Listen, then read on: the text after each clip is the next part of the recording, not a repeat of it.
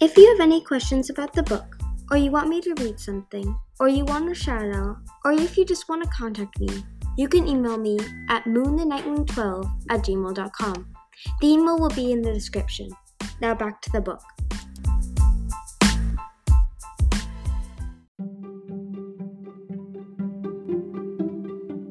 There will be a question linked to this episode in the description, so check it out and respond if you can. Thank you.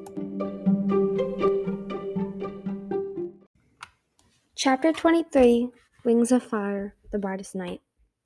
Sunny was tired after visiting the Queen's dream, but she made herself step into the dreams of the royal siblings next.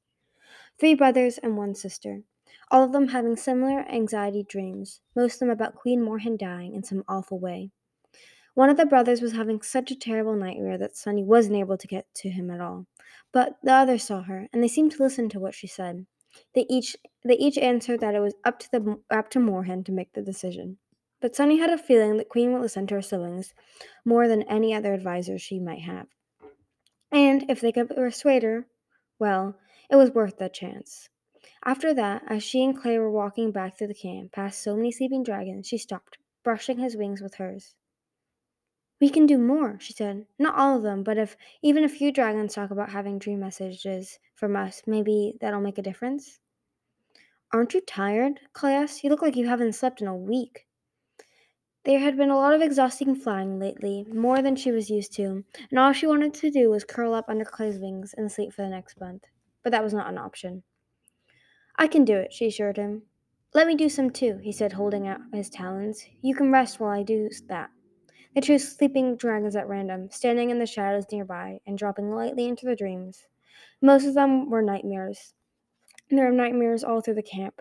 Sometimes Sunny could break through and show them they were dreaming, but then they would and then they would listen. She kept her message brief. The war is almost over. No more killing. Don't go to the Ice Kingdom. The war will be over soon. You can help. Stop fighting. Spread the word. they found Reed and the others again as, as early morning light was beginning to creep up across the camp. Umber and Marsh and Sora were fast asleep in the pile of tails and wings, but Pheasant and Reed were awake, watching for them with matched anxi- anxious expressions. We did our best, Clay whispered, pressing his talons in his. Hopefully you'll get new orders soon. But we should go before we're seen, Sunny said. Don't you want to come with us? Clay said. Reed sighed and looked at his sleeping brothers and sisters. No, I mean, I do, but we're loyal to the Queen, and we don't want to be fugitives. I wish I could at least give uh, you Umber or Marsh, but they won't leave the rest. We stick together. That's our way. I'm sorry, Clay said reluctantly. I wish I could stay if you ha- do have to fight. I wish I could be there with you. Me too, Reed admitted in a low voice. Pheasant shook her head but didn't say anything. She nudged the others awake, and they each hugged Clay goodbye. See you soon, Sunny said, trying to sound more hopeful than she felt. Be safe, Clay said. I'm glad you have Reed. He wrapped his wings around his brother again, and then he and Sunny hurried off through the camp toward the safety of the mountains. They stayed on the ground, afraid that the guards might spot them if they flew this close to the camp. Most of the campfires now were just dying embers, but a few had been rebuilt, and the small roast, the smell of roasting meat and smoke floated through the pre-dawn air. Birds fluttered and chirped in the trees as half-hearted intervals eh, in at half-hearted intervals, as if they weren't sure they should be awake yet. Sunny's eyes ached, and her wings had never felt heavier.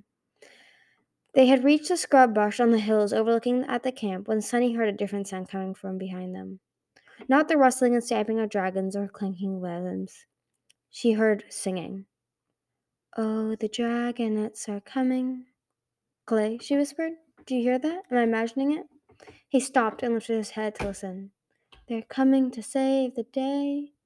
Voices in the camp below, more than one, in different parts of the camp. The mudwings were singing. They're coming to fight, for they know what's right. It was the eerie version they had heard last in the Sky Palace, not the usual rousing bar song that Tsunami used to sing around the cave whenever she wanted to annoy the Guardians.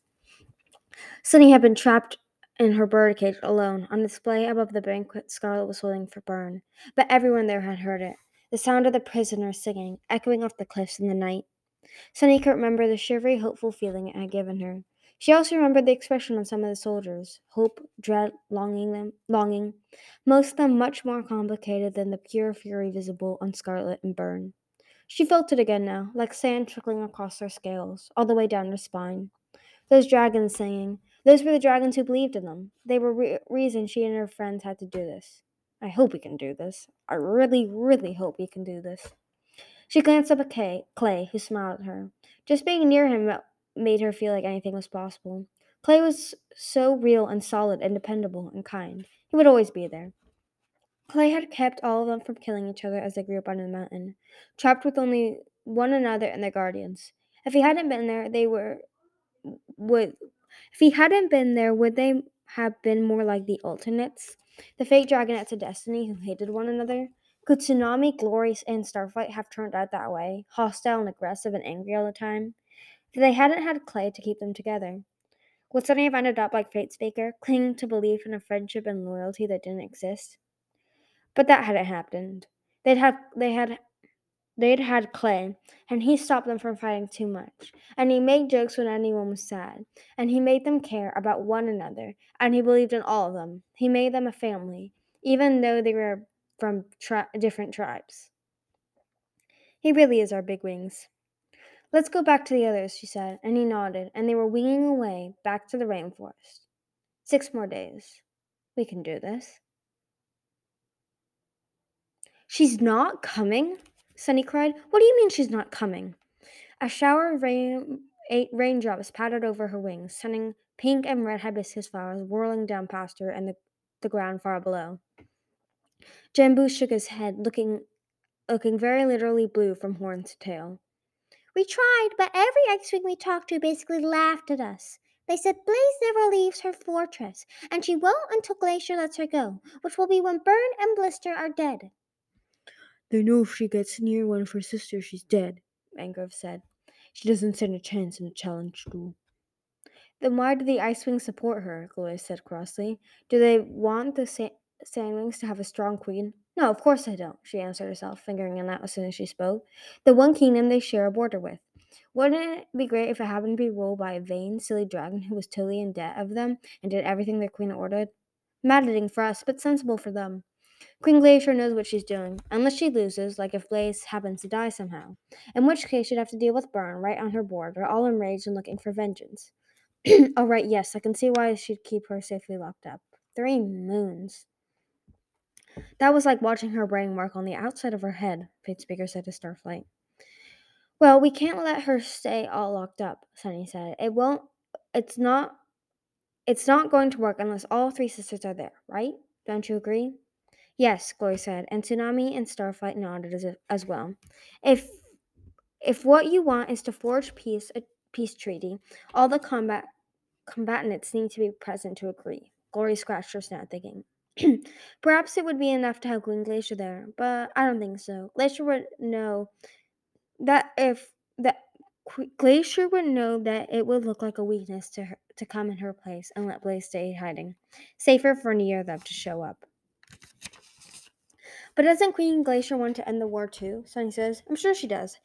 I'm especially sure she would if she knew that Burn and the Mudwings were planning of what what the pl- I, I'm sure she does. Especially, I'm especially sure she would if she knew what Burn and the Mudwings were planning a few days ago, even if they put off their invasion plans for now. Are we sure about that? Starflight asked. They're not really not invading? It doesn't look like it, Glory said. On her shoulder, her sloth woke up and chirped sleepily, and tucked itself closer to her wing before closing its eyes. We dream visited with Clay's brothers and also sent out scouts to check. It seems like the Mudwing camp is holding a holding pattern. No one's flying off to kill Ice Wings, at least for now. Queen Moorhen is waiting to see what really happens at the stronghold, Sunny said, shaking loose flowers off her wings. Which means our plan really has worked, or else the invasion might, might still happen. Maybe if we tell Queen Glacier that she'll let Blaze come. Maybe, Tsunami said, but we can't get to the Queen if she's in her ice palace. Not that it'd be safe to go talk to her no matter what where she is. And none of us have seen her, so we can't we, we can't dream visit her, Clay pointed out. But we can dream visit Blaze, Sunny said. I think that's what we have to do. Glory, you should do it. You're really convincing. Gloria looked down at the sapphire as Sunny passed it to her. She thought for a moment, then shook her head. No, she won't listen to me. She kept saying that I wasn't part of the prophecy, remember? She won't take me seriously. And she's jealous of Glory, Deathbringer interjected. Blaze isn't, like any dragons prettier than she is, which Gloria is. Not that I've noticed myself personally, it's just a fact. Enough out of you, Glory said, folding her wings in, but not before Sunny spotted the hints of pink blooming along the edges. I've already said you can be the Nightwing lia- liaison, so flattery won't get anything else, Mr. Clever Scales. It's not flattery, it's it's not flattery to state the obvious, he said. It should be Sunny or Tsunami, Glory said, ignoring him and passing the sapphire back into Sunny's talons. Tsunami actually got wounded trying to help her, so she might be impressed by that. But then Tsunami is about as diplomatic as a starving rhinoceros. So I'll probably vote for Sunny. I beg your pardon? Tsunami said. I can be very diplomatic when I want to be. I'm sure, Glory said. Any other votes? As each of them voted for her, Sunny felt as though her own scales might turn pink. You are a you you you such a bunch of Tsunami splutter. Frog faces frog face blobs of camel spit, Sunny suggested. Tsunami started laughing so hard she nearly fell off her branch. All right, fine, she said, recovering at last. I don't see I compete with that kind of mastery of language. But then you should use the dream visitor to talk to your mother, Sunny said, or to someone in your kingdom. Some Seawings might be should come to the stronghold if any of them are willing to see what happens. Tsunami nodded, bumping Sunny's shoulder affectionately. I can do that. I'd like to check on Anemone anyway. That night, Sunny took the dream visitor and flew to the pools pool by the tunnels. She chose the tunnel that led from the kingdom of sand to the rainforest. The one that had led to the the one that had led to the Night Kingdom smelled of burnt scales and fires, and still radiated heat. She crouched in the darkest part of the tunnel where it was pitch black, and there was nothing around her to offer a clue about where she was. Even if the dream visitor gave the dream a glimpse of her, all she would see was blackness. Hopefully, Blaze would think it was a cave in the mountains, if anything. She closed her eyes and held the blue sapphire to her head again. It hummed in a strange way, like a faraway chanting faintly heard through layers of rock. Blaze. Sunny pictured the beautiful Sandwing. They met only met her once in the Ice Kingdom. Later, she'd overheard Tsunami describing Blaze to Kinkajou. She's pretty but silly, one of those over dramatic, uh, one of those overly optimistic dragons, like Sunny sometimes, although Blaze is more self centered. That comparison had made Sunny want to shred a tree with her bare claws. She was nothing, nothing like Blaze, and if Tsunami thought so, then she really must think Sunny was an idiot with no brains in her head at all. Don't think about that now. Concentrate on getting into Blaze's dreams, she thought, and then opened her eyes and realized she was already there. She stood in the desert, claws sinking into warm sand. Blaze was flying, her polished scales shimmering in the bright, hot sun. She shone against the clear blue sky, and beautiful jewels sparkled all along her scales. She kept circling in the air, twisting her head to look down, not far from where Sunny was, but she didn't seem to notice Sunny at first. Sunny lifted herself onto the back talons, onto onto her back talons to look around, and spotted a clear pool of water not far away. Blaze was admiring herself in the pretty still reflection.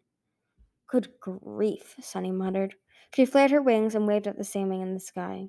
It took a lot of flapping before Blaze finally gave a little stir and veered around to stare at Sunny. Sunny beckoned, wanting to have this conversation on solid ground. Blaze landed in front of her, kicking sand up Sunny's nose without noticing she'd done so. She switched her tail around and sat gracefully. Hello, I know. Hello, I know you, don't I? She asked. We've met, Sunny said. I'm one of the Dragonets. That was all she had to say. Dragonets of Destiny didn't sound right to her anymore, not since she found out the truth about the prophecy. She wondered briefly what would happen if she told the Sandwing sisters that the prophecy was a fake. Then they really wouldn't listen to us, she thought. We'd have no chance of making this work. We have to let them believe it, at least for now. Oh, of course, the weird looking sandwing, Blaze said. Right, which necklace do you think looks better on me? I always like rubies, but the emeralds are smashing, too, right? She held out two gem studded necklaces, draping draped sparkling across her claws. Blaze, Sunny said, do you want to go home? The Sandwing princess looked around, blinking. Aren't I home?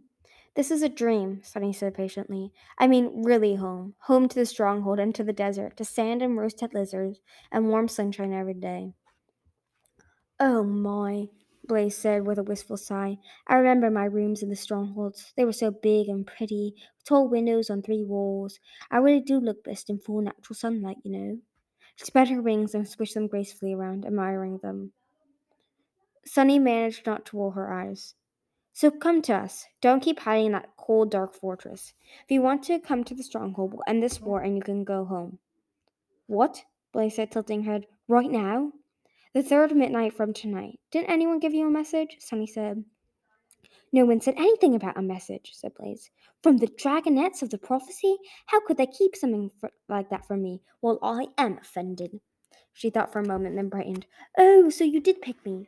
Well, wait, Sunny said. We haven't picked any of you yet. We, uh, right, of course, you haven't announced it or anything, but you're going to pick me. That, that's the only way I can go home. After all, after all, it's my sisters are dead. Oh, how lovely. I knew you would choose me. I'm very nice. And doesn't everyone want a beautiful queen? Not at all, Sunny thought. We're really looking for a peaceful outcome, she said. That's our goal. And then whoever becomes queen, we're going to order a new bracelet to celebrate, Blaze declared, jumping up and nearly dancing around Sunny. And a crown, of course I need a crown. Oh, now I really need to decide. Rubies or emeralds? I suppose I could have two crowns, or lots and lots of crowns. I'm so excited. Blaze, stop, Sunny said desperately. The princess wasn't listening to her at all, and Sunny didn't want to lie to her or make her show up under false pretenses. The important thing is that you have to be there at the stronghold, and then we'll figure out who be who should be queen. It might not be you. Do you understand? Glacier's going to be so pleased too, said Blaze, talking right over Sunny. I'll have to convince her to let me go, but I can win arguments when I really want to. I'll tell her there's a new crown in it for her. I think she looks best in sapphires naturally. So you'll be there? Sunny said, even knowing you might not be the queen when it's all over. Blaze was already swanning back to the still pool. You can live in my palace if you liked, she called back to Sunny. I could give you a really important job. Ooh, like helping me get dressed in the morning. Sometimes it takes me simply hours to choose the right anklet. Midnight at the stronghold, Sunny cried after her. Three midnights from tonight, which means not tonight, not tomorrow night, but the night after that. Will you remember? Will you count right? Queen Blaze, sang the, sang the, sang the Sandwing Princess as she lifted into the air. Doesn't that sound pretty? Oh dear, Sunny thought. She stepped out of the dream and stared into the blackness all around her. Will Queen Glacier listen to her? Will she be there? What if she falls up? What if all this falls apart and we fail? She gripped the dream visitor tightly in her claws. That's not an option. If Blaze doesn't show up, I'll fly over to the Ice Queen and drag her back myself. I- Ice Kingdom. In four days' time, either the war will be over or we'll all be dead.